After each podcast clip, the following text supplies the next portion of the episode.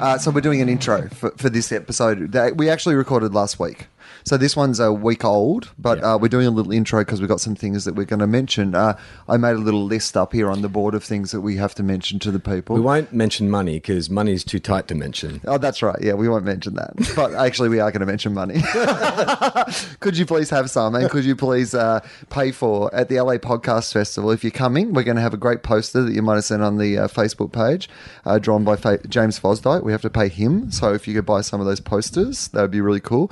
And also um, the live stream to the LA Podcast Festival. Oh, oh, there'll be a t shirt as well at the LA Podcast Festival of that and any leftover ones will be available at Estoy merchandise afterwards. So if you could buy one of those, that'd be helpful.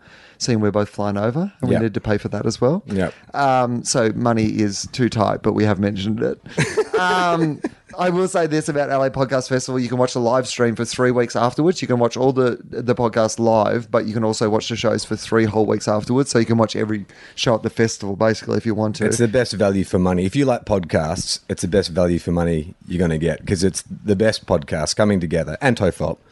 Uh, available for a low, low price of, Don't know.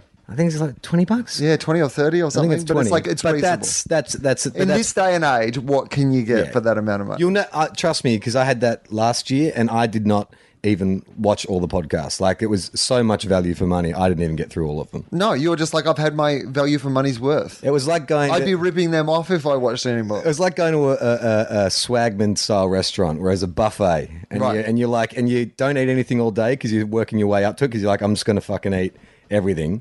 But then after about three or four courses, you start to get sweaty. Like you've beaten me smorgasbord. And then you're like crushed violet crumble on a pile of ice cream. I thought I thought I was going to get to you, but I had too many sausage rolls. I went too hard too early. So you, I filled up on the cheesy bread. yeah, Uh, all right, so that's that's what we're going to talk about. But also, we're talking about the idea that uh, Tofop and Fofop are now separate podcasts. So if you listen to the podcast on iTunes, uh, then uh, basically what you need to do is you have to resubscribe to Fofop, right? Yeah. If you want to listen to Fofop. Also, it'd be handy if you uh, wrote a, a review and stuff because I imagine I'm starting for, s- from scratch with that. So Mm. we debuted at number one just based on the dumb metrics of the iTunes thing. Yeah. it's amazing. No episodes up, but uh, we Because debuted at number one. we, we've swi- we've basically we've switched uh, uh, hosts. We are uh, now hosted by uh, Omni. uh, now, does that mean we've cancelled? Like, did they cancel? Is it like a phone company? You know, when like you change from like Telstra to Vodafone or whatever, and Vodafone make sure that your Telstra business is all cancelled and shit. Like, is our Libsyn business cancelled? Did our new server do that for us, We'll- or do we have to contact we'll keep Libsyn, our- or we'll keep- Libsyn are still going to be? We're going to keep our Libsyn open for another month just to aid the transition across. Oh, nice. Okay. Uh, um, and then what happens? and then then we take Libsyn to the farm. yeah, and then we bid them. Then, then we go into a room with Libsyn and a pillow, Yeah. and we say, "Bye, Libsyn." We take Libsyn down to a lake. We put them on a boat. We push them out, and then we light an arrow and we fire it into them. Yeah, Libsyn just walks out of the tent in the Antarctic and says, "I'm going for a walk. I may be a while." It's kind of a thing, though. It's it's it's it's a mutual it's a mutual breakup. I think uh, we've just grown. They didn't see it coming. yeah, they didn't see it coming, but we have grown apart. If we were honest, if Libsyn was honest, we've grown apart. Well, the truth is that Libsyn doesn't really care about us. No. it's purely a financial relationship for Libsyn, if you know what I mean. 100%. Libsyn isn't in our corner, whereas our new server, Omni Studio, Yes. Omni with a Y, Yes. So if people want to like download the podcast, if you're not an iTunes subscriber, because this is the thing, like it's easy enough if you're on iTunes. You just Yeah. go and subscribe to Fofop as well, and you'll get those episodes just separately. Now we'll do regular Tofops and we'll do regular Fofops.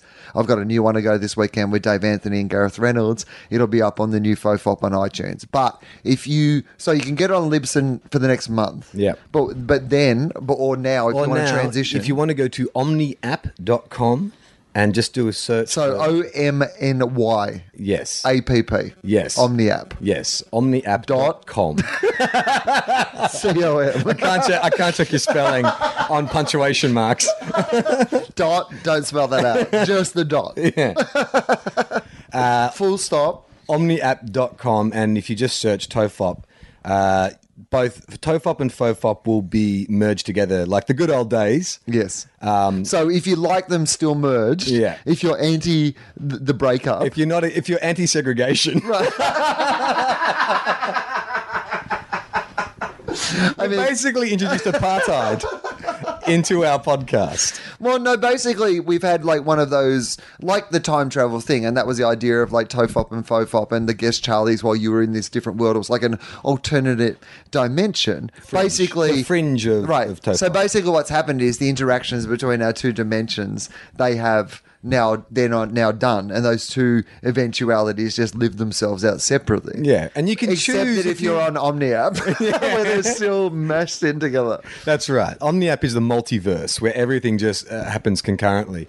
Um, but So you- why have we gone? But why you- why are we on Omni app? Like, so if people go to Omni app, is it? So I guess it's an app as well. You can probably get it on your phone, right? You can get on this Omni, app. Omniap came to us. Well, we were courted. We've had a few people come to us, and I didn't know who we should like talk to because Yeah. people have lots of ideas. Yeah. and I don't really understand those Yeah. ideas. Well, let's just say that Omniap explained it in a way in which I could understand. What got us across the line? Charlie understood most of what they said in the meeting. I think I used the word Poindexter, Egghead, and Brainiac uh, numerous times when I was trying to get them to explain things to me. No, I didn't say that. No. But um, With slow down at the start. Slow down, Poindexter. we're just looking. whoa, whoa, whoa, Brainiac. We're looking to uh, uh, uh, expand what Tofop can do in, in, in terms of like the kind of entertainment we bring you and how you get it and how we let people know about it as well. And Omni just has uh, some stuff in place which will make it easy for you guys to find Tofop online. Um, Libsyn was kind of like Libsyn was the first car you ever bought. Uh-huh. It was a good car. It got you to work. Uh, you know, there's nothing wrong with it. You could maybe you got lucky while you're in that car. Oh, absolutely. Yeah. I mean, oh, don't get me wrong. Uh, like, it, that car was very good to Mark Maron. Yes. Oh, yeah. Amazingly. Yeah. Amazingly. But occasionally you want, like, it's like when you get in a car that has like Bluetooth and you're like, you mean I can play music from my phone? Like, there's no CD player. It's like, oh, yeah, yeah. This is the future. Oh, mate, it's like a car that already has the like the internet in it, and you can just like you know. There are those cars? Yeah, Ah. they're made with the internet. they come with the internet already in it. You don't even have to plug anything in. And up until the point you're in one of those cars, you're like, how much of a big deal is it to plug my phone into Yeah. the thing? I can do that. But the minute you're in one of those internet cars, you're like, fuck my phone Yeah. and my stupid cord. I think Omni's slogan is we do internet better. Uh, so, but that's the idea, right? These guys are kind of young guys. They're from Australia, Australian. and um, their kind of dream is to like make like the podcast world more accessible and get it out to more people. And the idea of us going with them is really that not only will the service be no different to you guys. But also, uh, they are going to you know try to do some more inventive things in getting clips out and getting Yeah. the podcast out, and Yeah. in a way that you know Libsyn weren't going to do for us. Will and I have never invested in any kind of promotion for this show, and we think that maybe let's see what happens if we do. If we if we just get it out there a bit more, not Right, it's going- necessarily- yeah. We're not we're not going to It's be been going pretty well while we've been keeping it secret. But we're not going to be endorsing uh, any fast food products at this stage, but just more about more of a presence on social media and stuff. Because look, here's the thing: Will and I are old. We're really old. We're we're hanging on by our fingernails to the internet, and it's changing really quickly. And we feel like we have to kind of get ahead of the game. well, basically, I guess eh, what we've realised in the sort of three and a half years of doing this podcast is that the only thing Three that and a half we- years. well, how long is it? It's almost five. We started in 2010. Yeah, but you had that time off. Oh, right. This podcast. yeah, this podcast okay. is like uh, that, or in the five years of us podcasting. Okay, if you want to put it that way, is. But I was kind of think, talking about the two of us more than anything. Is that we're barely competent at entertainment. like we can barely provide the entertainment factor of these podcasts. Let alone really, get them to you. Oh my god! Like seriously, five years, and I'm I'm still not sure how a sound check works. Do you know what I mean? Like Five years, and I brought around two mic stands so we could record our podcast. Oh, yeah. That was gonna And be great. They don't have the the handle that holds the microphone on the stand. Well, the screwy in bit, that's Yeah. what they don't have. Yeah. Yeah. So we, we spent about 15 minutes with screwdrivers trying to take one. Like, we, we are, like, you could get a bunch of monkeys in a room and they would do a better job of getting a podcast on the internet than us. So we've been thinking a lot recently about how we want to go forward with the podcast. And we will talk more about the various ways we're going to try to enable that uh, coming up. But basically, we're really excited about it and we'd love to kind of put more time into providing content for you guys. But what that really means is that we need to get some people around us in a team and in that TOFOP sort of universe that will help us get it out there and get it to people and make our lives a little bit easier so that we can just kind of concentrate on providing content. So when we ask you for stuff, if and by the way, our kind of aim with that stuff is always to keep the podcast free. If you are the sort of person who can't afford the podcast, like that's always our aim is with all these sort of things. We want to be able to like travel with it. We want to be able to do live shows. We want to be able to do more interesting things with the podcast and whatever. You know, these crazy ideas with courtroom artists and stenographers and you know, fucking All legally framed at the moment. transcripts. Do you know what I mean like all these things that we're like thousands of dollars in the hole In the on hole. because we are fucking morons who enjoy doing this. We just need to find out some way to, you know, We need you to pay for our mistakes. ah, oh, tofop, tofop, pay for our mistakes. The following episode of Tofop is rated MA. It may contain Batman references, time travel references, sexual references, lost trains of thought, and mild coarse language. Tofop advises that the program is not suitable for anyone under the age of 15 or anyone who enjoys succinct, coherent conversation that might actually have a point. Minors must be accompanied by a parent, guardian, or priest. This is John Deek speaking. There hasn't been any great advances in prison rape or space travel. That's awesome. Is it a gritty reboot? We've been talking about Batman. like usual. World Wars Light. It's free, you know. I travelled through time. Totally, totally. Have sex with That divides. Put you on a lazy Susan. It's a tofop fact. the father of the barn and the holy toast. Fire up the fucking flux capacitor. Let's get going. now this is Tofop. Everyone relax. This is Tofop. I'm Charlie Clausen, I'm Will Anderson. Hello. and this is kind of the sequel to our first conversation. Although you may be hearing this a week later, this is only moments later for us. What's your favorite sequel film? Not part of a series, but the second film. Oh, but it, can it have other films that have gone on? Like, does Empire Yeah, yeah, Strikes yeah. Back count Yeah, as a yeah. sequel? Yeah, of course. The, the best number two film in your mind. Uh, okay, so uh, Empire Strikes Back, The Godfather Part Two's got to be there, obviously. Um, the Dark Knight, like, has to be like right up there, I imagine, in like best second films of all time. Um, I would say oh, Grown Ups Two. Weekend at Bernie's too much superior. Paul Blart. When Bernie was a was zombie in the second one. I mean, that's yeah, that's a he really responded to interesting twist. voodoo music. Highlander 2, where it just made no sense in the Highlander universe, and then they ignored it for Highlander 3, like I- it had never happened. I had uh, Gatesy on uh, That's Awesome, and he was waxing lyrical about Highlander 2 to the point where when we finished the podcast, we put it on. I was like, all right, all right, I've got to see what the fuss is about. It is. It starts amazingly. The opening shot is a crane shot in this beautiful. It starts outside a theater in Berlin. I'm assuming you go into this theater. Everyone's wearing tuxedos and ball gowns and stuff. It floats up one shot through the crowd, float, float, float. Then it turns around, and then you find Christopher Lambert is wearing this old man makeup. The camera pushes in, and then it all turns to shit. like it's the most amazing opening shot of then like it's like getting a blowjob and then looking down and seeing you're actually fucking a bag of garbage. You know? Maybe they hadn't seen the budget, so they shot like on Yeah, the first day, that's what like it this is feels going to be like. like a three hundred million dollar film, and then they got to the second day and they're like, "Hey, uh, we got some bad news, guys. We've sent, we've spent ninety percent of the budget." on the first day." They had like that was the first night of shooting. They shot the opening scene and they were so happy they had a party to celebrate how great it was. It's like we're running out of caviar, more caviar, more everything. Uh, Russell, we just checked the uh, budget and we're broke. okay, well, forget all the other uh, scenes that we're going to set in the mountains. From now on, they're aliens from another dimension who uh, knew each other in our dimension. Now they're fighting- Russell, you, you realize you're completely undoing the entire mythology. I know, I know, but I've got to pay for the rap party as well. So He's still eating caviar the whole time. I mean, that is- But still shoveling remaining caviar into his mouth as he makes this statement. it, that is like the, the, I I reckon the Matrix Revolution. What's the second one? Matrix Reloaded.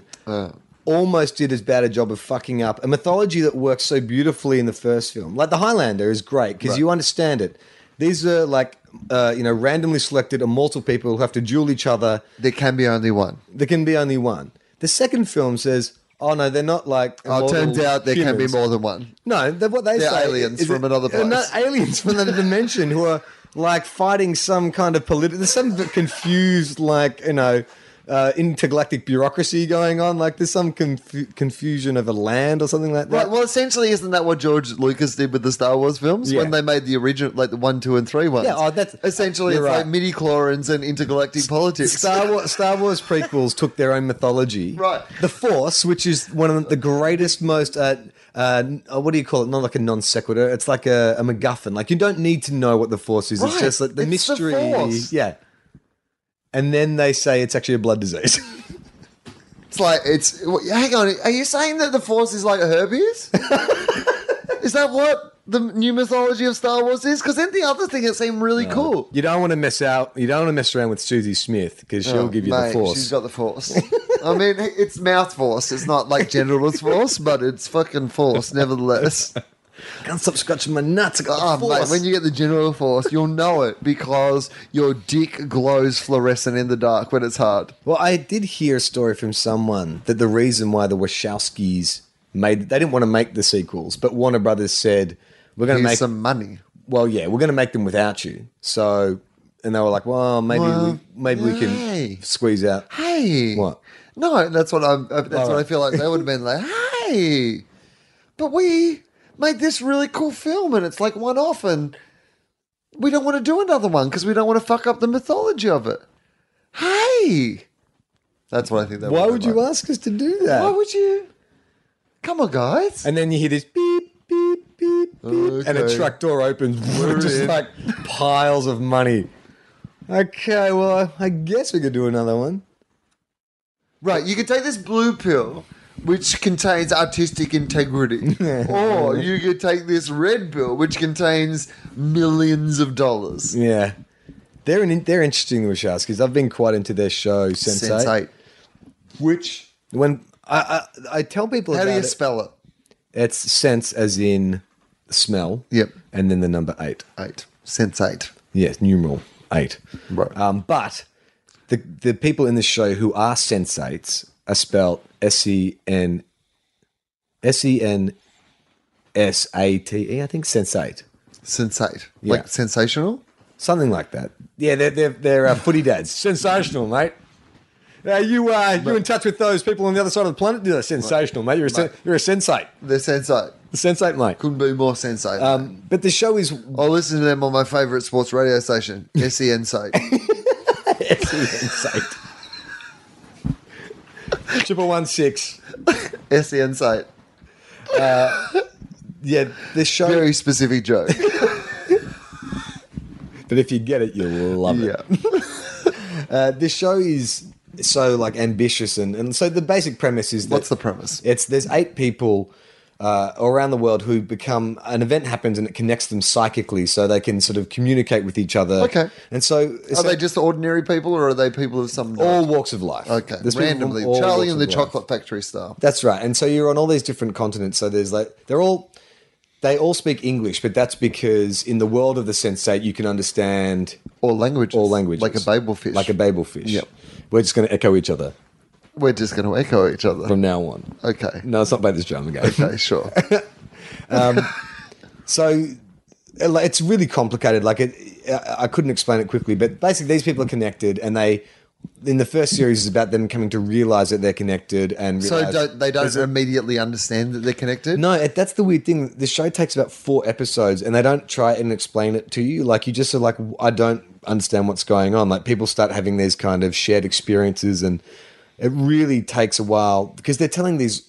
They, lit- they literally shoot it all over the planet. So there's all these different like backgrounds and stories, and what you realize after about four or five episodes is that each storyline is a different genre of film.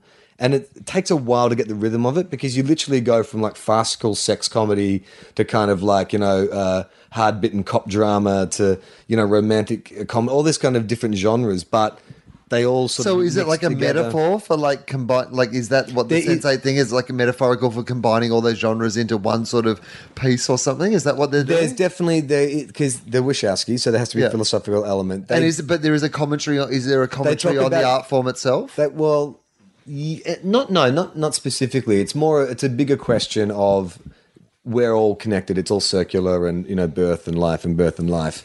But they, the first episode, they talk about DMT and ayahuasca, and the idea of like a kind of uh, uh, like an energy, a connection that runs through the planet and stuff. And I'm like, hmm, I wonder where Showski's uh, where this. I mean, I idea- just, I guess I just got that off Wikipedia. yeah. I mean, I they imagine. listen to a lot of Joe Rogan. Because here's the thing. Uh, I, I mean, we know some people who've done DMT, and those people don't stop fucking banging on about it. And by those people, I mean me. but like.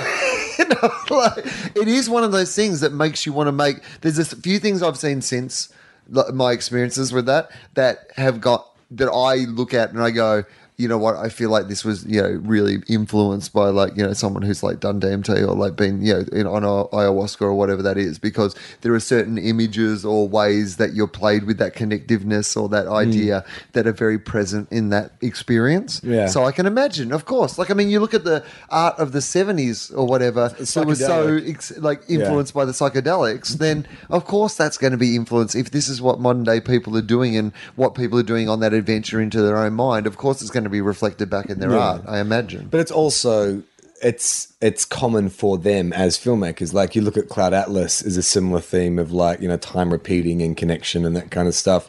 And what the thing about this show, which the reason I like it, it's it's a bit of a mess, but they are trying to do something that you would never see on another show or in major network. Like this is one. I think it's in the second episode or maybe the first episode. There's a transgender character. Uh-huh. One of the Wachowskis is transgender. That's though, right.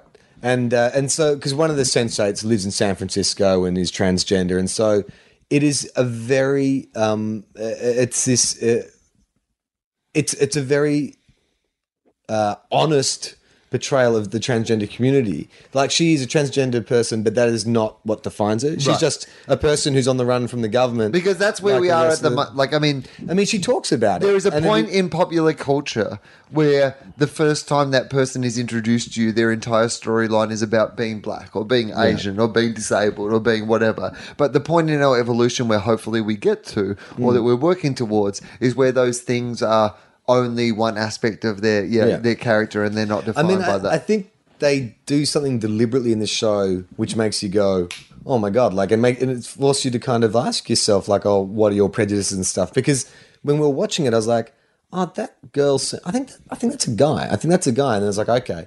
And then there's this scene, and it's they have this. They do these sort of montages of that sort of show all the shared experiences, and so there's a sex scene, and when you float into that girl's house. She and her girlfriend are having sex, and you're like, "Oh my god!" And then they finish having sex, and the girlfriend takes something off and she throws it to the ground, and the camera sees a strap on dildo boom, hit the ground covered in lube. And I was just turned to Gemma and was like, you would never ever see that on any other show. And even no matter what I think of this show so far, I mean, it'd be an interesting episode of like you know Ramsey's Kitchen Nightmares. but like I think that was a definite kind of challenge to the audience. So well, we're going to show you something that is is fairly confronting, and it but he's also representative of like here's the interesting thing for me i actually sometimes like i really get up frustrated with the world at how little we progress and how little we seem to progress but at other times boo but at other times boo. you stop playing the victim.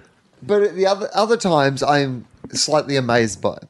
within the course of us doing this podcast the way that people and we within this podcast talk about transgender issues and have an awareness of transgender issues and like are a little bit more aware of like how to talk about them and recognize them it's happened in the last few years, Yeah. but it's happened pretty quickly when it's happened. Now, obviously, Caitlyn Jenner, like Bruce Jenner, and a few of those, like you know, examples have like you know RuPaul, I guess, and like people like that. But it's amazing to me that we have you know got there this quickly you know and i think it's great I, I think it only makes us better people you know like and it, it's it but it is interesting to me to see something like that when you allow artists who are who have those experiences Yeah. to then share those experiences in an honest way i think that most people's reactions are like yours where you like you get challenged by it and Yeah. you get confronted by it and then you're like okay cool Yeah. this is and now you're fine Yeah. right And that and that's but and once you kind of get over it, that's why I think they deliberately put it in it because they're forcing you to get over it. You know, you s- they're going to show you something pretty extreme, Right. which is not necessarily representative of that community, but it's like this is this Right, but this is the character thing that story. happens. This Yeah. is a, like for So- this character. yeah. Yeah, we're not saying that all tran- transgender people or transsexuals or whatever, like you know, the appropriate language to use in that situation is Yeah. fuck like this. But these people who happen to like this person who happens to be transgender fucks like this. Well, the opposite of that is like I was talking to someone else about this. um, Jack and Jill. No, Mel. do you remember when Melrose Place started in the nineties? Oh, yeah. And the big thing about it is like we're inclusive. We have a black female character and we have a gay guy character. Yeah. And the gay guy character on that show, you would not know he was gay, Right. apart from the fact that he never had a girlfriend. But he just kind of was like one of the straight guys, but. I didn't have a to girlfriend. Remember, I seem to remember. Wasn't there an AIDS? They would have done some AIDS. Oh, sort yeah, of I'm like- sure there would have been. There was probably, I think, there's a gay bashing episode, and Yeah. because if you did a gay character in the in the late '80s, early '90s, But this is what I mean. Like the only times they ever nodded to the fact that he was actually gay were to do those kind Hot of cliche button. go to hot button sort of Yeah. issues. but they don't do that in this show, which is, and there's like there's, there's one scene too. Like if if I didn't sell you with the dildo, Also, I love how illogical, like you know, extrapolating from the one person you know who is something to for that to be everyone. Like you know, like I know a Mexican guy who's lazy, so all Mexican guys are Yeah, lazy. yeah, yeah. I like the idea that the only transgender people, the, the person that a lot of people know, is like uh, Bruce Jenner, Caitlyn Jenner. Yeah. So now people are like, oh, transgenders. You know, they're all world class decathletes, right? yeah, you know, oh, oh, so many transgenders here, all with their own reality shows. Hang on, what? I don't know if you know what a transgender person is. yeah, it's a really rich celebrity, right? no, no. But yeah, I find that stuff really interesting, and I, I like when it's reflected, you know, in the art by people who can actually tell the stories. if that if the um, dildo scene doesn't sell you on this series, I think about halfway through they do a it feels like a five minute orgy montage where some of the Is characters it basically what they wanted that rave scene from? it's to like be, but that. with fucking? It's like that, but more interesting because you it's quite Because of like, fucking. Yeah. but basically, I think What in, isn't I- more I, think in the interesting? story, some of the characters. So in when you're a sensate, like if I'm listening to a song and I'm plugged into my other sensates, Now, you'll how do, all you, how do you start- plug into them? Well, that, that in this series they're learning their powers. Okay. So, as the audience, we're learning with them. So it's, it's still not hundred percent. Okay. There's there's, uh, there's two things you can visit someone, which if I was to visit you as a sensei, it would be like I'm in the room with you, and like now we're talking. Okay. So you can see So me. we could podcast. I can look around. Yeah, we could podcast if we were sensates. Fuck. Oh, that would make it so much easier. But no, we couldn't podcast because if Amy was in the room now, she wouldn't see me. If she came in now and was sensating, she wouldn't be able to see me. Only you can see and hear me. A bit like the guy from uh, Quantum Leap. you know the guy, Dean Stockwell. Yeah, I know. Um, uh, yep. Yeah, so you can visit someone. Ziggy. No, Ziggy was the computer. You can choose to visit someone, but like that requires like concentration. And when we visit, like I feel what you're feeling, and you know I can feel the room, and if it's cold or warm or whatever. Okay. And then the other thing you can do is j- you can just, I think it's you just share emotion or you share just Emo- it's like- it's like the emoticons? text mess- Emojis. It's like the text message. You would emoji people. Yeah. You It's the communicate through emojiing emojis. of the sensates. Yeah. So there's uh, like there's a sequence where one of the girls is listening to her headphones, and then all the characters, no matter where they are, hear the song, and you know, blah blah blah. But they do it for this sex scene, but they kind of intercut it with not every sensate is having sex, but they're doing sex-like activities. So Uh-huh. there's quite a funny sequence where this cop, him and his mate, are working out, and they're lifting weights, and they um, juxtapose that with this gay couple having sex, these two guys having sex in bed. So it's like the two friends hanging out, like pumping each other up and like, you know, slapping their biceps and then cutting to someone slapping. So it's quite That's clever fun. in that way. Yeah. But it goes on for five minutes and it's like, it's predominantly a gay orgy. It's mainly like dudes. Mostly gay. And then the transgender girl is in there as well. And one woman, like it's insane. Like it, was- I honestly, it, it was the second time the series made me go, I would never. Women still underrepresented though. Here's Yeah, the thing: 100%. women still can't get a fucking break. Yeah, that's right. Even in an orgy, still a glass ceiling. in a Wachowski or- orgy, there's a glass ceiling yeah, it covered was- in spoof. It was a, it's a, it was an interesting scene. But you're right. It's like, it's like the rave scene from The Matrix if they'd been allowed to do what they wanted to do. Which was like, uh, we- well, if it was three hours later, Yeah. Like you know, later on when they You put, don't, but you don't want to sit. You don't want to sit. you know what? Hours later. Now that the kids are in bed, the shit can get real. How we Yeah. really want it to be. Um, we were speaking about movies, and we actually were talking about it while we were off air. And uh, I, there is a story that I've told on the podcast, but I don't believe you. I've told you. We were talking about Quentin Tarantino. yeah. and uh, I went and saw David O. Russell's um, American, American Hustle. Hustle. American Hustle by David O. Russell. Yeah. Um, and What's all the fussle? What's the David O. fussle? Russell. David O. Russell. That's what he says Yeah. whenever he arrives at an event. What's all the fussle? I'm just David O. Russell. He- have you heard Have of you my seen all movie, this Hustle and Bustle? You want to fight, huh? Well, I love to tussle because I'm David O. Russell.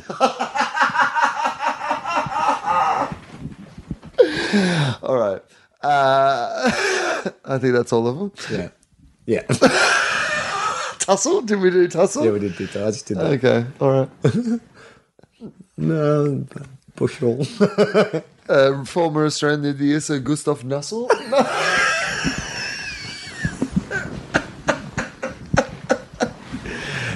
I think he was Nossel anyway. but I. uh, anyway, I went and saw American Hustle at um, what's the name of that uh, nice uh, cinema there in Los Angeles, California? It's the uh, ArcLight, the ArcLight Cinema. And um, have you been to the ArcLight? Yep. You know they come out at the start, they make the little speech and stuff, and uh, Yeah, they uh, bring out two caged fighters. They lower the Thunderdome, and it's uh, two men into a one man leave. I would love it. Two believe it ushers is. enter, one usher leaves. Yeah. Fight to death in the ArcLight every night before Mad Max Fury Road. Featuring live fights to the death between ushers. Getting people back to movies. Beyond Usher Dome. Yeah. you can't get that in your living room on your Blu-ray. That's true, actually. So, um, all right. So I went to see the movie. I like to, as you may know, but I like to sit in the when I'm at the movies. I like everybody else in the movie to be behind me. I don't have to sit in the front row. But wh- whatever the front row is that there is no one in, I want to be in that row. I don't like anyone in front of me in the movies. So um, I booked a ticket in like the front row, and so basically, like I could, you can go on the computer, you know, you can you pick which seat you want to sit in, and I wanted to sit like in the middle in the front row because obviously the closest you are, the more you need to be in the middle. But there was already two tickets booked, like in the middle two seats. So I thought, fuck, there's no one else in any of the other seats. But is it like is it weird to like book my to the ticket? couple. Well, I knew I couldn't sit next to them, but I thought even is one over, even too close when it's only the three of you And in you one know row. that if if those tickets are already booked, that they would have when they made their booking, there was no guy planted four seats away. So they would know that you saw them there and still chose to sit four seats away. Absolutely. Like not only Like am I, a weirdo. Not only am I fucking up there, I'm already calling the but they police. know Officer, this guy in a dais hat, uh, I'm pretty sure uh, he, he did this on purpose. Uh, he's sitting four seats away and he's staring at us. He's, uh, he's saying I can get some of his popcorn. Well, I'm just going to reach into his tub of popcorn, assuming that nothing bad. Well, oh my goodness. He seems to have dropped a hot dog into his popcorn. Sir, sir, you've dropped your hot dog. And that's a, well, that's no hot dog. people are getting That's a annoyed. at you 'cause- 911 call. but there's people in the background going, "Get off your phone! Try to watch the movie." Did you not see what the minion said about turning off your phone? uh, okay, so how far away do you think is the appropriate amount of seats? Four seats. Okay, so I sat, I left two in between. So whatever that is, You're a fucking serial killer. That's what I'm thinking. I thought two was enough. Like one's too close. Like obviously none is way too Four. close. Four is enough. No, but then I'm One like- body length. But then I'm on So if you leap at me with a syringe, like I've got more time to beat you to the ground. Hey, don't get weird with me. I'm the appropriate syringe leap length away. this is the approved government syringe leap length. Yeah. Four seats. Yeah. I thought I could leave two spare. That's like an one. That's a buffer plus a respectful but the- buffer. How busy was the cinema? I mean, it was opening night, so there was probably. Oh, like- okay, sure. There was That's a lot fine. of That's people. fine then. That's fine. Two on an opening night. I thought Oh it yeah, might they have been- weren't down there by themselves. I thought it might have been the middle of the day or something. Like that. Oh no, I understand if they were like you know It was a bus, and there was only two people in the, the back corner, and I went and sat on the other chair across from them. That's what I thought you were doing. Oh. It's weird and appro- inappropriate. No, there was a lot of people in there. Okay. That's what, because I don't want to sit in the front row necessarily. I want to sit in the row that's in front of everybody else, but it was full up until that point. the front row, though, was empty otherwise. So I sat two seats away. But then, as it, the lights are going down and the little person's making their speech and stuff, not a little person, just a person. Um, either way, anyway, whatever. So So Peter Dinklage comes out and does a little speech. says, "Welcome to the That's Usher all it Dome." does an appropriate speech. I don't want a little speech. It's like the same length as anybody. Anyway, whatever. So, Well, is it the same length as uh, everyone else's, or, or is it in look bigger? proportion. Because to- I mean, we've got better about transgender people, but the little people, they're, Little they're- people. they're w- weird, and magical. little transgender people probably is the very much discriminated against group. But no. So uh, the person comes out and does their speech. I'm sitting in the front row, four or five from centre, which is not where I want to be. I want to be as close to centre as possible. But, you know, of course, those two people, I want to be respectful of them. But here's the thing, Charlie person's making their speech, nobody's sitting in those seats Yeah, right. They're empty. they're empty. Maybe these people aren't coming to this movie, right? Uh, previews start playing, people aren't there. Now suddenly I'm like, how long into the movie? Mm-hmm. Okay, I'll tell you exactly where. Lights go down for your film. They bring up like the first studio logo, you know, some animation. Yep. There's a second studio logo, animation, a so and so production. When they go into the first title after that, whether it's the name of the film or a so and so directed film, that's when you go. Right. So probably four beats after the first title credit for that production company. Well, I think that's actually a pretty good uh, timing. So there's because- enough because that yeah, there's enough l- dark light that you can get in there and no one's going to see. And Okay, so here's what happened. As I was, first title comes up, yeah, second title comes uh, up, good. right? And then the third one would have been like, you know, Uh, so and so film. a uh, David I love a Russell. tussle, I'm David- hustle. I'm David O. Russell production. Look at my muscle. Look at my muscle. my best friend's name is Russell. Yeah, Uh, that doesn't really rhyme with O Russell, but it's O Russell and Russell. yeah, That'll do. Beer I love to gussle. Did I rhyme Sir Gustav Nassau by you guys? so, as that's about to happen, so one beat away from when you said that I could appropriately move, some people have come in in the dark by the cover of darkness. They've gone in and they've sat in those two seats. Uh, we're about a quarter. and you're like, hey, do you want some popcorn? if you feel something in there, it's fine. I just dropped a, I dropped a hot dog in there earlier. In fact, if you could just, if you could try to get it out, If you can try and get it out just- and then put it back, and then try and get it out, and put it back and out and back and out and back and out, and back and out, back. And back.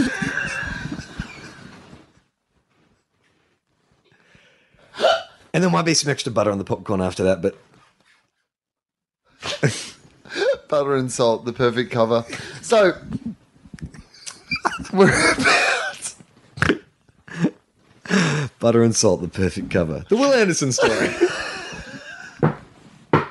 we're about 15, 20 minutes into the film. Uh, there is one joke. The movie's going really well. It's like it's Hollywood. It's opening night. David O. Russell. He's popular. You know what I mean. Uh, but there is a joke about twenty minutes in that I think is hilarious, and I have a distinct laugh. And I'm there by myself watching a movie, and I may or may not be medicated, right? And I enjoy this joke a lot, and I laugh really loudly. And I realize that I'm the only person laughing in this entire, like, quite full cinema, apart from one other person, who is the person seated three seats across from me in the dark. About another 20 minutes in, same scenario eventuates. Me and this dude enjoy this one joke together. Now I'm like, I'm intrigued, right? I am like, who is this guy? Why Happens- won't he take my popcorn? it happened. Why? I lost my hot dog. Why weren't you? Here, I printed out these I'm missing a hot dog posters. they were on all the poles outside the cinema. Have you not seen these? I've been planning this for months. Um, I call it the American hustle. So uh, it happens a third time, and I'm like, well, fuck this shit. I've got to see who this guy who's enjoying these jokes the same amount as I am. Now, if you've been following along closely, you'll realize that what I'm about to tell you is that person was Quentin Tarantino. Whoop whoop. Me and Quentin Tarantino, me and QT, three seats apart, sitting there enjoying David O. Russell's movie in the same places. Like we were having a private screening up at Quentin's place in the Hollywood Hills. Like he invited me over because he saw my in short. Mm-hmm. reality and then sort of at, like- skated into the no, because you know, loser like and he's then into like design. obscure things. He loves Australian stuff. He loves Australian loves exploitation everything. and, and John Jarrett. And John Jarrett did Glasshouse, so he's probably deep in a John Jarrett Google hole one night, like Googling heaps of Jarrett stuff that he loves. And he comes across this show called The Glasshouse, and he's like, This is weird. This is like crazy. I kind of like this. And he's like, Oh my God, this guy does a podcast. And he starts like listening to the podcast, and he's kind of like jamming on the podcast. And he loves Kevin Smith, you know, right? And they, they're friends. And he's like, Kevin has a podcast. And you know what? I'll invite Kevin and this guy over to like watch a movie at my house. We'll get a David O. Russell film in. I love his muscle. David O. Russell. That's how that happens, mate. Okay. And I mean, that's how that could have how happened. long have you been having these thoughts, Will? I mean, I'm not saying it happened. I'm just saying that's how it could have happened. Like, we have. What happened when you looked at him? Do you look back?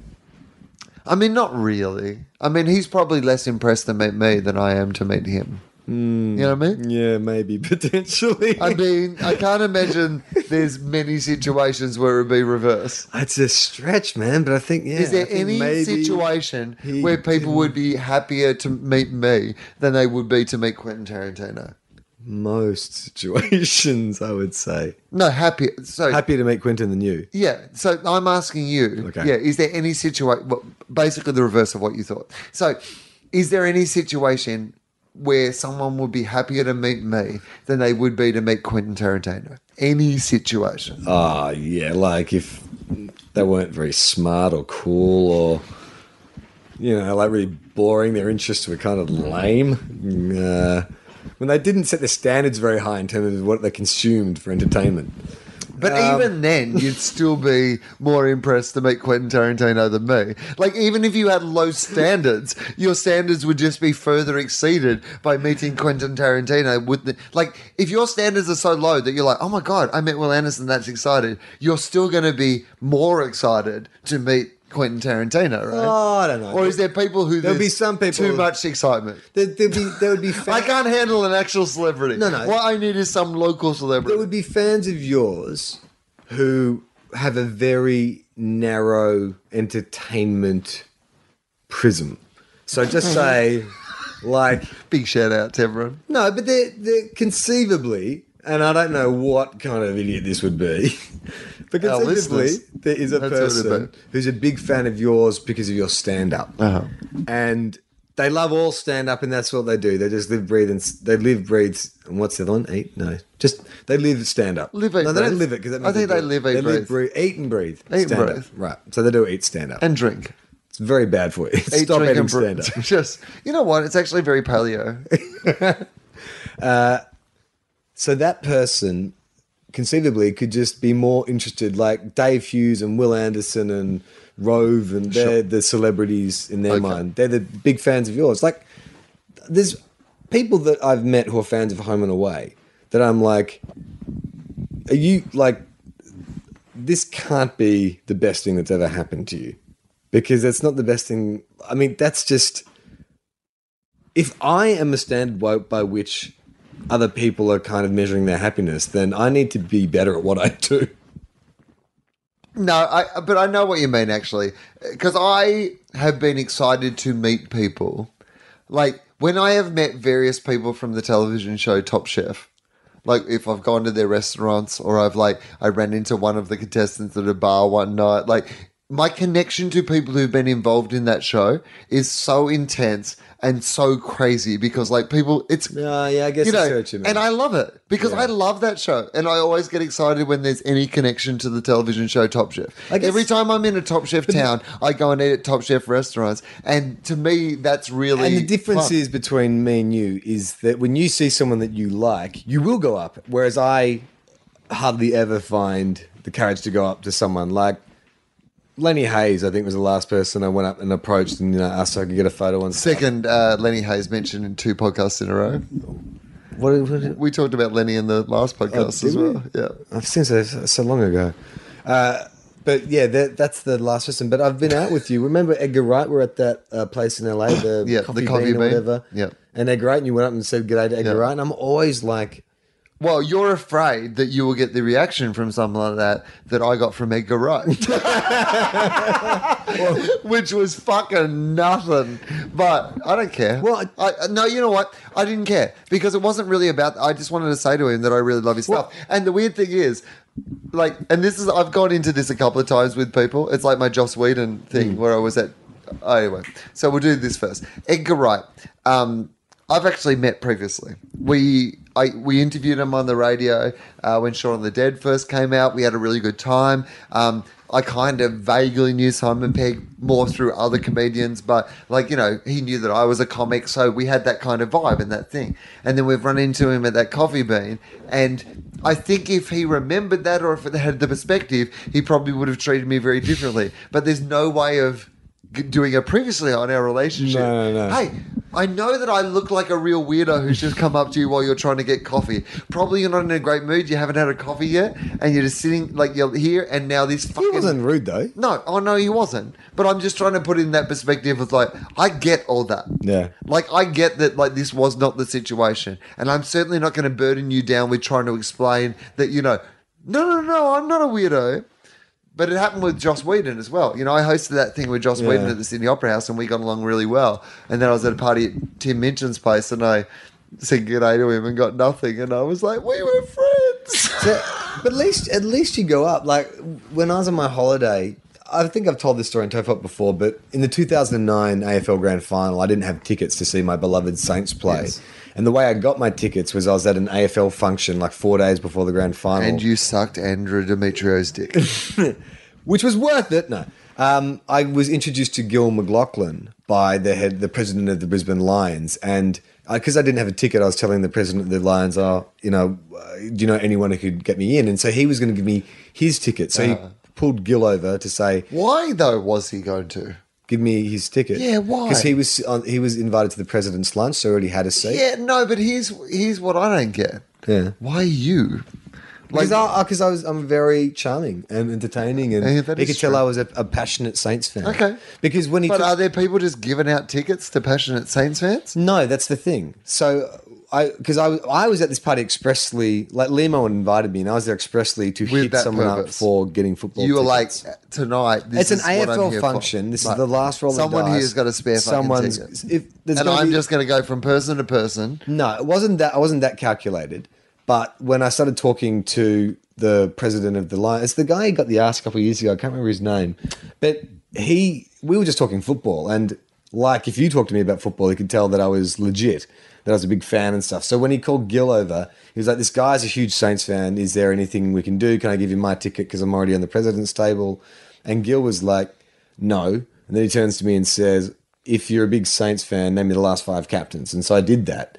And then he gave me this secret number to call, and that's how I got my AFL tickets. I love it. So, about a month Gave you ago, a secret number.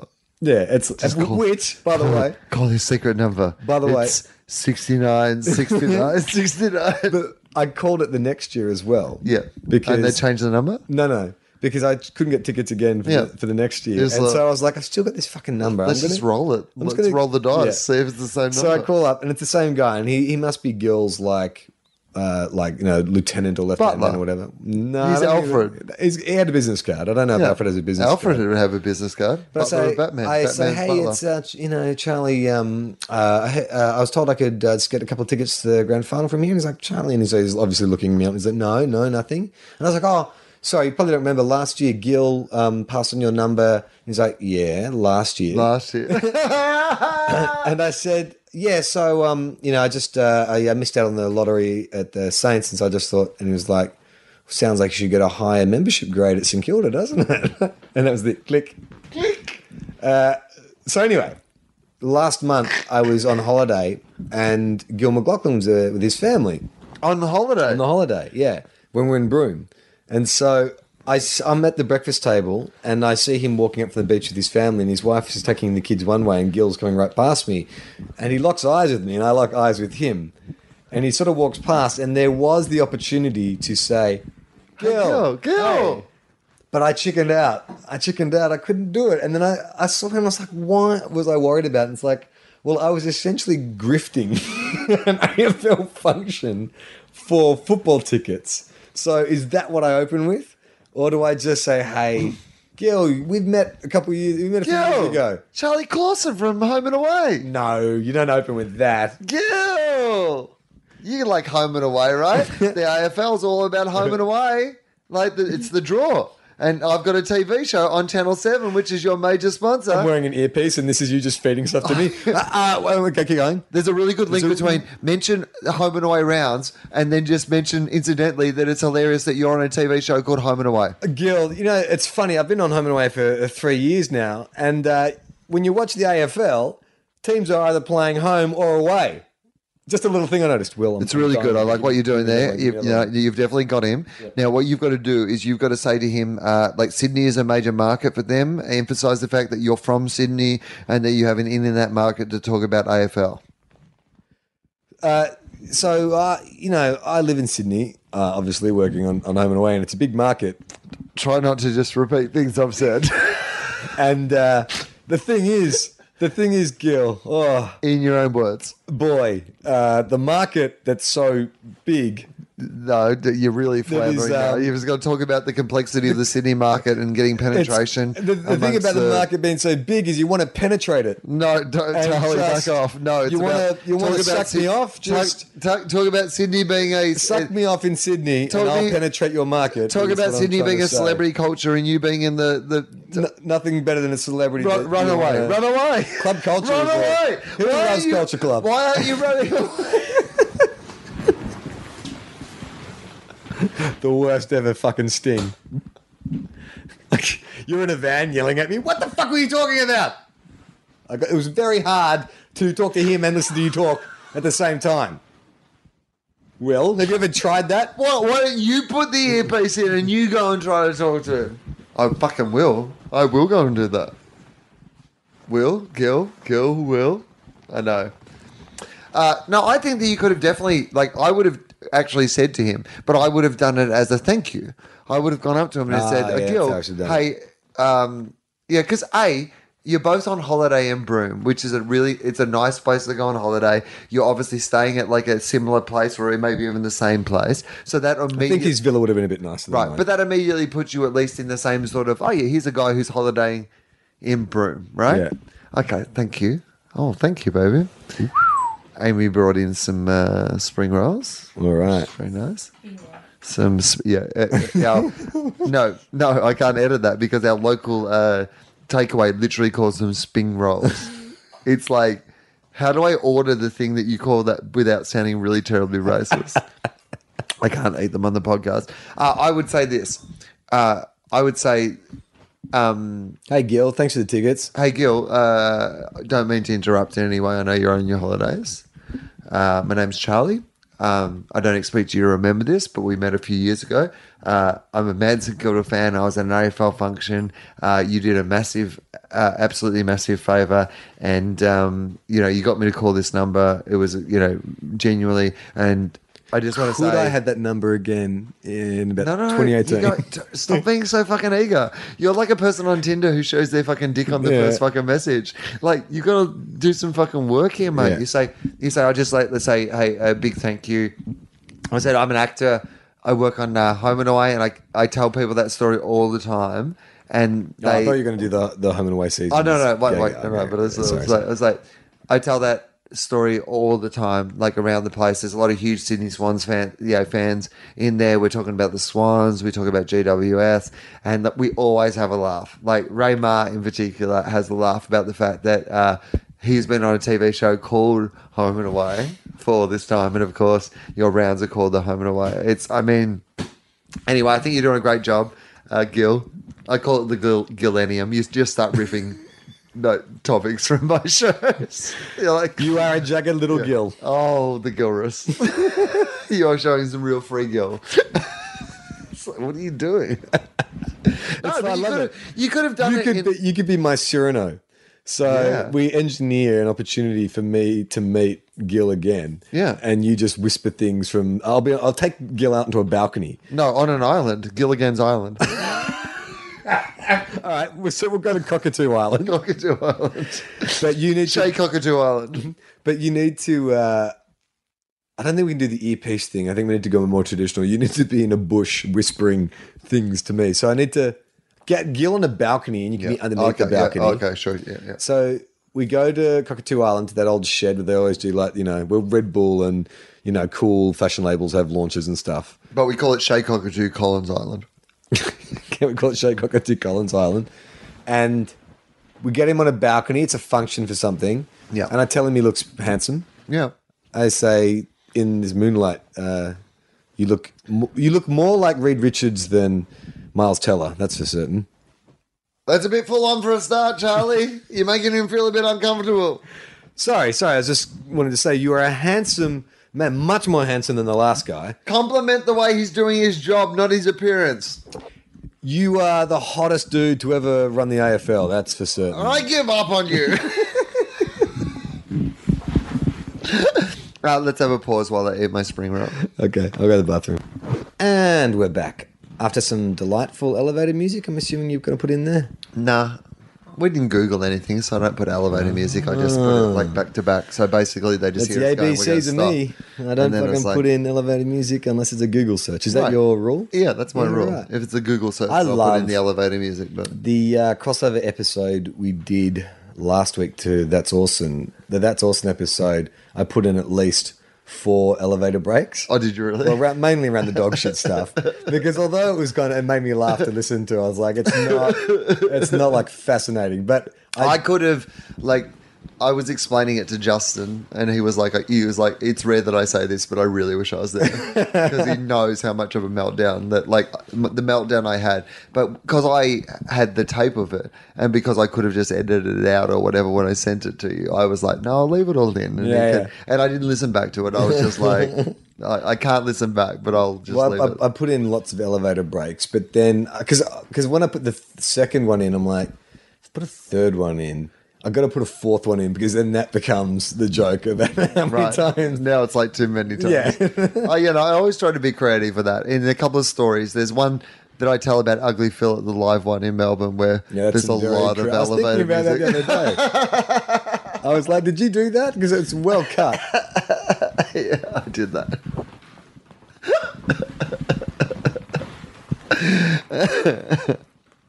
anyway, so we've got about 20 minutes like to finish out the episode. So, so- pump pump out some push ups, do some squats. Uh, okay, do, uh, tell me about your workout. Are you work like how often are you working out? You're in pretty good shape. About four days a week. And what's your regime? What's your donut I came, like regime? I came back from the break a little heavier than I would have liked. From the skin Broome? folds. Skin folds are up. Woo. yeah, Um, that's how you could have bonded with Gil as well. Got to say though, Gil, my skin folds are up. He's like, oh, hang on, this guy knows deep AFL cuts. By the way, a couple of years ago, you gave me a number. Uh, and then I rang back the next year. Oh yeah, my butler told me about that. oh, he is your butler. We'll all be wrapped. Uh, St Kilda uh, small forward Adam Schneider retired on the weekend. The, This'll- Schneider, the Schneider man the Schneider man. Yeah. And uh, on the same played for Sydney as well. played for Sydney, Swans. premiership player for Sydney, played in five grand finals. That's an amazing career, really, for Adam Schneider, isn't it? t- Five grand 200 finals. 250 games he played, or close to 250 He's a games. great example of someone who's like done better than he really. He's got the most out of Uh-huh. himself. 100%. But uh, when he does- 110%. when he, when he does this farewell video, he talks about you know, uh, he does that classic footballer thing of uh, you know, gonna shed a bit of a tear. Oh, you know, it's mate. like I'll talk about the emotion uh, as it's uh, occurring, just so I don't freak you guys out with the uh, shedding a bit of a tear. I'll just acknowledge Yeah, what what's going on. yeah. I mean, it just reminds me. I won't allow myself to actually feel it, but it rem- reminds me of a scene from my favorite uh, movie, The Shawshank Redemption. yeah. But he uh, talks about what he's going to miss, and then he talks oh, about what will he miss? oh, he, Lighting the dwarfs on fire, seeing other players' dicks. uh, He talks about it's the mateship. Yeah. going and going to. They mentioned twice in the in the video, which I think might be a Saints buzzword, is footy war. Going to footy war. Going to footy war. They talk about when you walk out to footy war. yeah, I'm in the reserve footy army, so I just do two weekends, a few years a month. Uh, all I'm saying few years is a month. give footy piece a chance. Why is it always about footy war? Yeah, why is it and always not about, footy peace? Yeah, Like, all we are, everyone's talking about Lee Matthews, Nathan Buckley, James Heard won't be heard. All we are saying is give footy peace a chance. footy war. What is it good for? Absolutely nothing. Say it again. Footy war. So he talked about going going to footy war with his mates, but he talked about what he won't miss. Mate, does he march every year from now on on Footy Remembrance Day? Yeah, it's grand final day. no, it's, That's, that's, uh, Anzac Day. You know, it's the Friday before grand final. Friday before grand Yeah, final day. yeah. The dawn service. Grand final parade. yeah. They play Oh When the Saints on the bugle. He talks about what he will miss the least is doing the skin fold test. Yeah. And in Adam Schneider's words, he's like, it's not great to front up the club after Christmas been told you're fat. And I'm like, that's exactly what they're telling you. Like, and then I thought about it, it's like, that's the only profession. Like, I don't have to, like, I have to worry about my appearance in my show, but Yeah. they know at any, no, at any stage, a producer has not come up and gone, we need to do skin folds on you. But that would be quite There confronting. would be a point on Home and Away where if you were doing a whole bunch of beach scenes and your character was meant to be like a beachy sort of person where they might actually say to you, Hey, I don't know that they would. It's actually not. It's not. I don't. I don't know that they would. what are the what are the bra boys called on Home and Away? the um The River Boys? The River Boys. Yeah. The River Boys? Yeah. If one of the River Boys was just fucking tubby, would they be like, hang on, well, the thing. mate, mate, if you jumped in the river, I, there'd I be a tsunami. I think about like the way the shows run, and honestly, like it would be. I just don't know that anyone would say that because it it would. It's because someone actually has to. Do they say that, cater? Do you get catering? uh, on location? Okay, so what sort of catering do they have? You know, like just normal Like, catering. what's your standard home and away spread for catering? well, it changes. Do you eat catering a lot? If you, if Yes. it's on. Yeah, okay, me Oh, too. I God. love catering. The thi- I will have four courses to breakfast if it's catered. Oh yeah, totally. Like it's It's I a mean, smorgasbord. normally I, when I'm eating at home, I'll just have like a bowl of. I'm at a porridge and free that's it. sizzler. I just keep going up. So normally what they do is it's like it's a traditional kind of bacon and eggs, uh, you know, roast tomatoes, kind of hot breakfast. Assemble your own or already in Assemble rolls? your own. So they bring out this kind of trays Yep. of stuff. Okay, perfect. I love and it. then uh, the cereals and things like that. Toast, it's your obviously. Qantas Lounge style. Then lunch is kind of like it- it's normally like four or five options, and so there's salads, there's meats, there's a vegetarian option, uh, and then after that they bring out dessert. Now dessert is the one that you got to be careful about. See, interesting that they even have dessert, like for catering. I think. I think ca- like catering can do without dessert. Like I don't. Don't get me wrong. I like a catering Can't, I was dessert. going to say you, are- uh, who- who are you? but doesn't that seem like something that on a set where people have to look after their appearance, you could get yeah, but it's not just for the. I mean, You it's d- for the. but you it's for don't the have to crew. offer dessert. They can't. They But it's can't rope not- off an area and say actors eat there. You guys get kale. the grips can eat whatever the fuck cake they like. Cake or kale. No, I, what I'm saying is, it's not like dessert comes with every meal. Like if I went to your Oh, house come on, for no. lunch, No, if- and you served me like an entree and like a main course, and you did not serve dessert, I wouldn't walk away from lunch at your house and like I had lunch at fucking Charlie's and there was no dessert I would if you invited me for around. lunch. yeah, like if we. If I'm Do you inviting her for expect lunch- dessert with every fucking meal? Yeah. No. No, dessert is not. Dessert's complete. a special Apart from occasion breakfast. thing. Apart from breakfast, Do you have dessert at home? uh, yes. What? What do you have for dessert? Like you know, it's, uh, what- last night I had uh, jam on toast. are you in prison? I'm a 75. Did your family save up to buy you a toaster so you could have fucking jam on toast for dessert while you drank your hot water? Some will would say it's a refined taste, jam on toast. Yeah. What sort of jam? strawberry jam. Uh, like standard from the supermarket or like uh, artisanal, Fancy- like from a market Yeah, sort fancy, of thing. Yeah. fancy jam.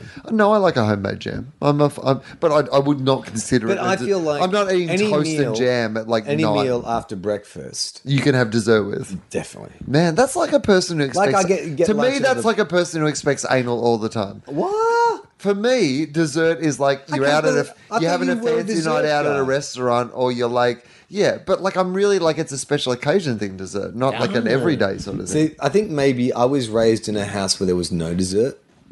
Oh, and you've been just like you've gone I've the other gone way. nuts. Like it's like that Seinfeld joke where he says, you know, I'm calling my parents to say, you know, I'm spoiling my appetite. I'm going to spoil it again. You know, that's the kind of thing. Is I never had junk food or anything, and there was a real impulse for me. Even now, when I am in a, a different city, I have an impulse to go to McDonald's because I could never go to McDonald's when I was a kid. And then as an And you're out adult, I'm of like, state, and you're like, yeah, I can be naughty, and it's like it's bizarre. Like what I- happens on tour? Yeah. And what I mean by that is quarter pounders. I'm 100 percent like I will eat like all kinds of fast food when I'm away from home because I'm like, well, it's not the real Charlie. The real Charlie's back in Sydney eating Yeah. kale. But on tour, on tour, Charlie, sure, you can loves have a fried bucket chicken, of chicken. covered in peanut butter with some bacon on top. you'll have a six pack from KFC served on jam on toast You really for dessert. But you, I mean, you must have those nights where you're like, there's nothing. I want something sweet. There's nothing in the house, and so you concoct. That's when you invent fucking banana, banana, cinnamon, and sugar toast, or something like that, where you just start putting stuff together and covering it in sugar and going, that tastes all right. Well, I talked about it in a show uh, years ago, but High Low, which was my one, High Low. which is like yeah, High Low. I called it High Low because it's Milo mixed with uh, cream. So if you have any cream, That's a great idea. and then you mix it into a paste like with a Milo. my eyes just rolled back to their Right. whites. But particularly if it's like a clotted cream, like a market cream, a fancy cream, and then you mix it with the Milo, and then you just eat it as a how paste. bad is that for you? well, I imagine very bad, but it's delicious. Yes. Yeah. Yeah. Yeah, that was one of my sort of like MasterChef moments where you're like, you're stoned and you can't get to a shop, and it's like you, suddenly your pantry is the mystery box, and you've got to combine two random ingredients into a delicious new food. I remember mum and I, when I was a kid, we would make banana honey and cream sandwiches. like, that's just. I mean, I, as an adult, have probably eaten way more, disproportionately more, like probably hundreds of more chip sandwiches than I ever did as a kid. Like, you know, what people Do you, always eat- do talk you about. really eat chip sandwiches? Oh, I when was the fucking last love time a you had a chi- chip sandwich? Oh, mate, like a fresh roll with some butter and then just some fucking chips in it. what kind of chips? Potato chips. yeah, I'm- I mean, so Like what Smith's flavour? chips. Like just Oh, so Smith's just standard potato fucking flavoured. potato chips. Yeah. Are you serious? Maybe some of that Japanese mayo. You know, the special Japanese mayo. Do you ever put any greenery in there? Why am I going to spoil this moment? Might add some salt because there's probably not enough salt in it You're already. fucking kidding me. It's taste. You don't add salt. I had salt on my Vegemite toast this morning. I was at a cafe and I was having Vegemite on t- Turkish toast, and I put some salt on top of it for more salt flavor. Vegemite. I see, Will. You and I were not that different. You like salty, I like sweet. But you know, we're sort of striving towards the same thing, you and I. Oh no, I love sweet as well. I mean, I'm a real desserts uh, like I'm a real cake and yeah, slices and all those sort of things. I'm just not like an everyday, like No, but you're an Person. everyday salter, right? yeah, I am an everyday. salter. Everyday sweeter. I am your Joker. Right. To your Batman. We're salt and pepper. No, we're salt and Ba-na. sugar. we're sweet and sour. that ABC show from the 80s. That James David Rain was in. Life can be sweet and sour, but I am in control. Tell, can you remember what Sweet and Sour was about? It was about a band, right? Wasn't it the life of a band? There's, there's a point in which my memory of Sweet and Sour gets confused with my memory of Pugwall. so, no, they're both about bands where the band song is in the opening titles. Nobody tells me what to do. No, not me. Nobody tells me what to say. Can't you see? If there's a dream, I'm gonna make it. If there's a chance, I'm gonna take it. Dun, dun, dun, dun, dun, dun, dun, dun. With drums a thumping, bu- bu- bu- bu- bu. bass player pumping, ba- do do do do, keyboards and me on my guitar. Do you not remember Pugwalk? Did keyboards not get their own moment? Yeah.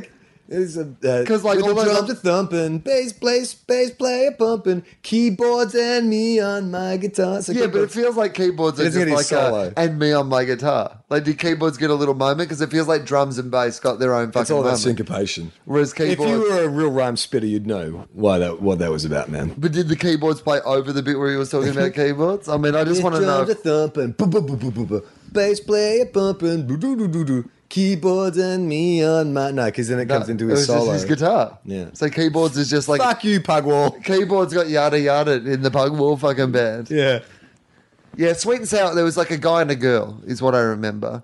And, And, I remember spiky hair and pink. yeah, she had spiky hair. Yeah, Yeah. absolutely. I I wonder who his insulins are. Was it must it might be someone famous? I th- wasn't it David Rain? Yeah, one but of the what are Rains. who were the girls? Wasn't it two girls?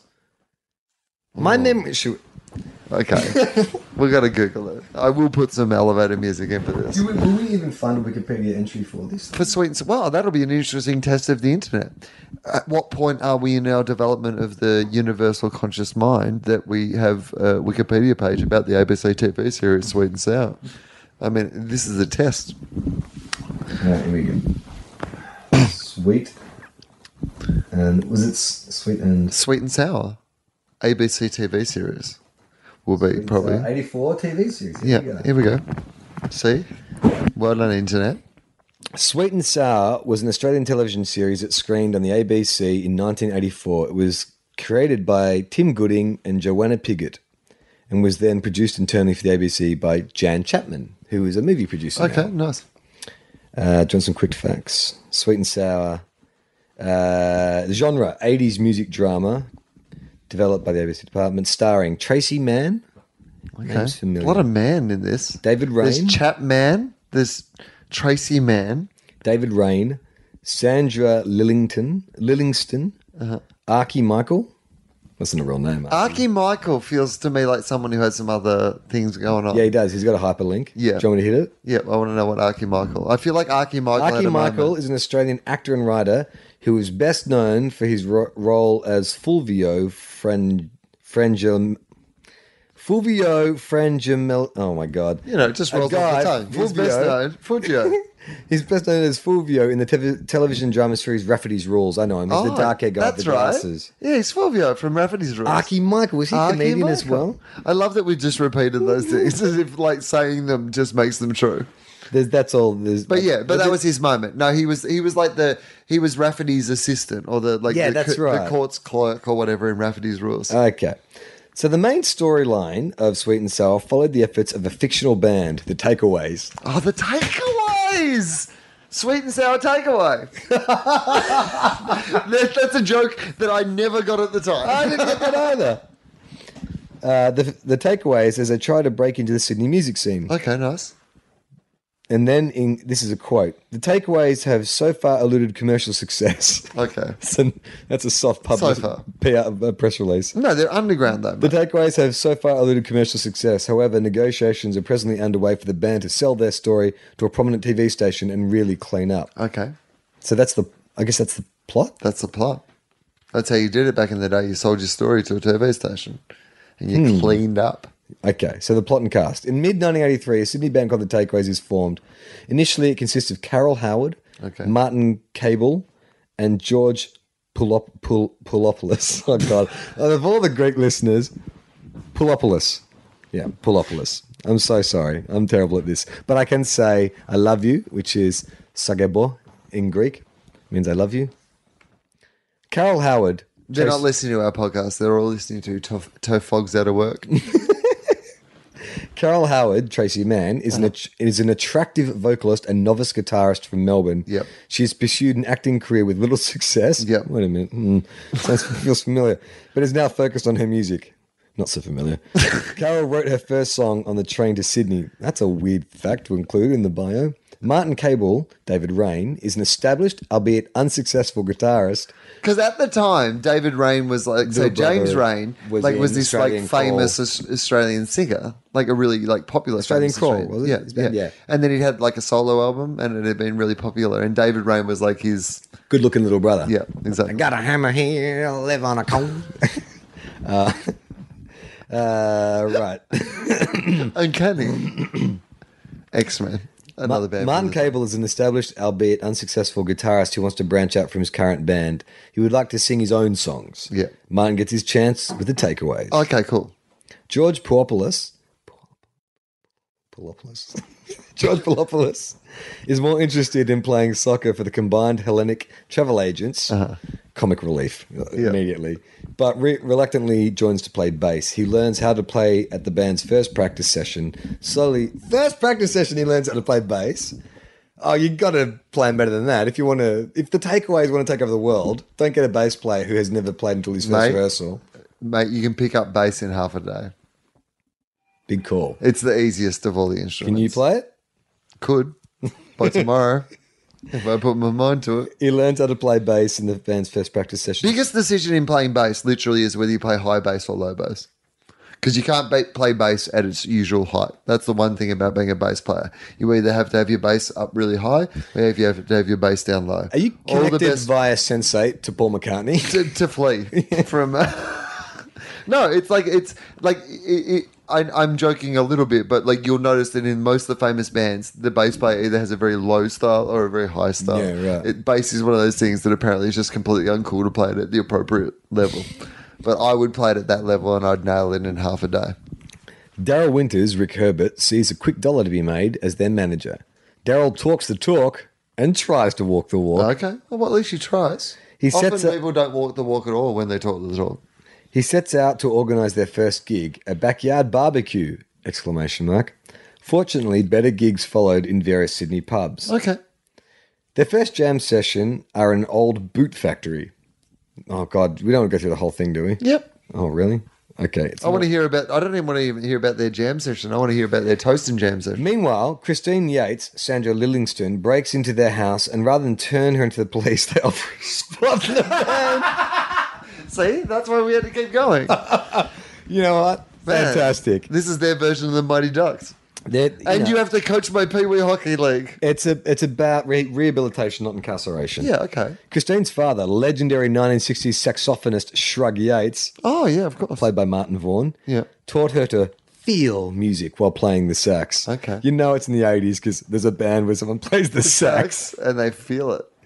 Christine sings lead vocals in some songs, gone from breaking and entering to the lead singer. I mean, it's Initially, they play their gigs using a drum from crime machine to rhyme. until Johnny Black, played by Robin Copp. I don't know which is the, the character name and which is the real name. Johnny Black, Robin Copp. One's like his character's name, and one's like the description of his character. Robin, cop. That's his real name, Robin Kopp. He's an established drummer. Six months later, the Takeaways released an independent single. What's the song called? Sweet and sour. Bingo. And await the pressing of their first album. They meet recording executives and media personalities, including. Now, if you were going to get a cameo on a show in the 80s, Uh, Molly Meldrum. oh, you're so good at this. And a musical artist who also is kind of fits into that exact genre and moved into acting. And probably f- the last time you saw him was very famous for mounting a certain musical again and again. Oh, okay. So he met mounting a certain musical And over and 80s over to in- again. into 90s, he was still kind of. He was on a show in the 90s that was ran for at least a few years. Frankie J. Holden. Oh, so close. You'll kick yourself. You'll kick yourself when I say it was John English. Ah, of course. Yeah, well, you know what? I gave you plenty of clues. The same show over and over should have been the clue, but instead it was the thing that uh, I was like, "What? Who is that?" yeah. You forgot all about All Together now, didn't you? I did. Where that wacky hippie gets together with his kids? And Stephen Jacobs, Yeah. who later on went on to be a weatherman. yeah. Former What actor was, the, Stephen what was Jacobs. the premise of? Oh, that's another Wikipedia session altogether for now. another Yeah, time. I don't know. Okay, so they undertake a tour of Melbourne to promote the single, so I'm assuming it was shot down there. There's some romantic tension between Carol and Martin and between George and Christine. Okay. Martin is brash and confident, but his Lothario image is belied by his naivety when he deals with female music executive played by Megan Williams. Okay. Daryl starts to believe his own PR and eventually becomes more interested in um, his music video career than the band. Manipulation by music industry's insiders sees both Martin and Carol tempted by solo deals. Eventually, the group splits. The outer cover of the first soundtrack album shows the takeaways in a similar pose to the inner cover photo. It's odd little detail. but has them. We are officially running out of things to write about this show. We are now describing what we see. It is a hot day in my room as I write this. But has them as. The photo in the. I have eleven cats. The outer cover of their first soundtrack album shows the takeaways in a similar pose to the inner cover photo, but has them as neon outlines, whereas the second soundtrack has the same neon outlines but with a reverse design. The neon outlines were also animated and used on their first promo video, and there's a YouTube link if anyone is. uh, I remember uh, the sweet and sour kind of. It was the logo also of the kind of the TV show. It was a very iconic, very fluoro. very. Uh, fun. Um, there's no one else. The TV series launched the career of David Rain, who won a 1985 uh, Best New Talent Logie, which is the Australian Emmy. He won the best new talent logo. Yeah, in 1985. David Raine, The look at year that. after Sweet and Sour blew other dramas off the screen. Um, they say the reason he won it was his charismatic perf- uh, portrayal of Martin contrasted with introvert George, played by Archie Michael. So really, he owes that Logie. Half that Logie. He got the belongs to- little uh, Archie Michael bump. yeah, I Yeah. mean, he's got a lot to Aki for. So, I mean, Aki had to ask him some questions. I love that you've kept digging. I need to ask you, ask you why you didn't thank me when you won your Logie, man. I enjoyed his rap career as Archie Ark. I jumped on board. Yeah, I liked it when he did that duet with uh, Noah Taylor, and they called it Noah's. Shut up. Okay, uh, musicians and songwriters. Numerous Australian and uh, Kiwi musicians and songwriters were involved in the series. Okay. This, the title song of the series, Sweet and Sour, was written by Sharon O'Neill, Okay. who also recorded uh, the song in 1987 as In Control. Wow, like a good four years later, she re released it. Deborah Conway from Do Re Mi Yeah. was actor Tracy Mann's singing voice and sang the hit song Sweet and Sour. Oh, okay. The song's lyrics relate to the self empowerment in the face of life's vagaries. Life can be sweet and sour, but I am in control. It can chill me to the bone, give me wings to fly on my own. Oh, It's a nice message. yeah, that is a nice message. Uh, the music was directed by. Mark It was inspired by a DMT experience. A list of recordings, bands to feature. Tommy Emmanuel, of course Okay, he did. of course he did. Chris Bailey of The Angels and Ganga Jang. Yeah. Eric McCusker, Red Simons. Yeah. appeared as uh, oh no, he was a songwriter on it. Todd Yeah. Hunter, Rick Grossman, Tony Buchanan, Billy Thorpe and the Aztecs, Reg Mombassa.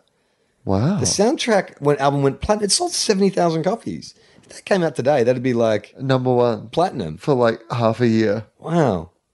Um, they did a cross promotion with uh, Countdown with Ian Molly Meldrum.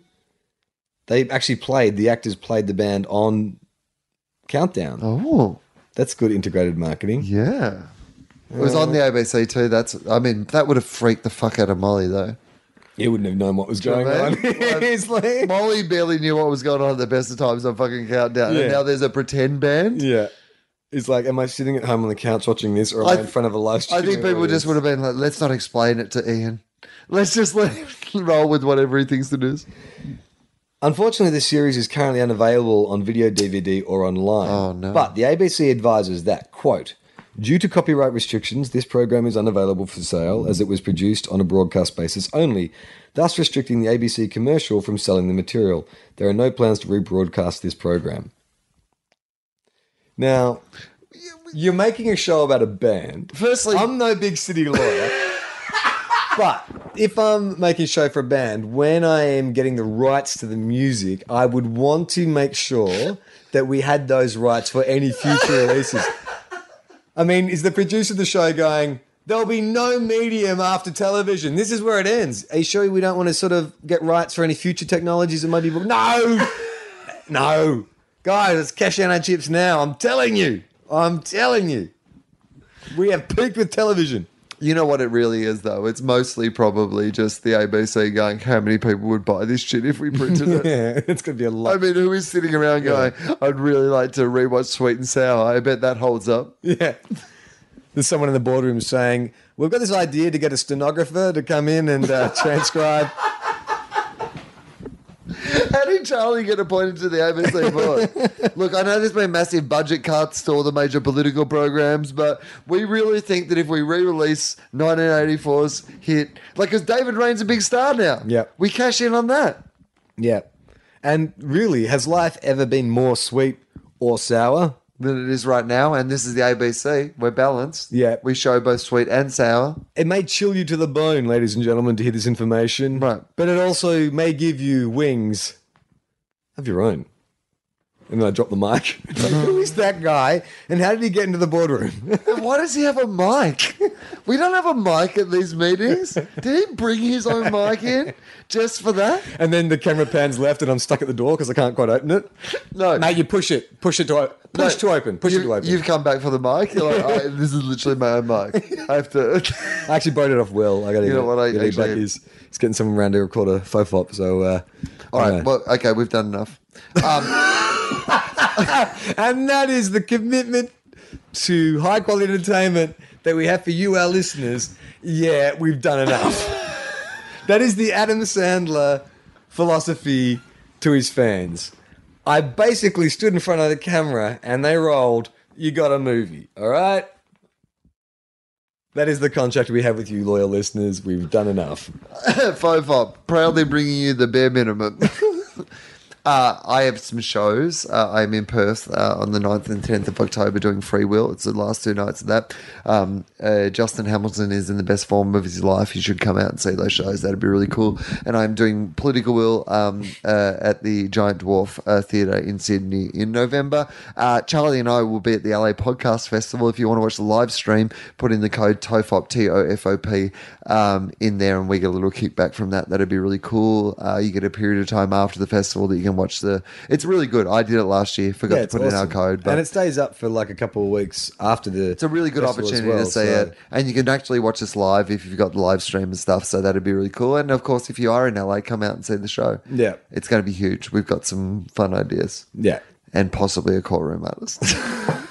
I'm Charlie Clausen. I'm Will Anderson. Bye.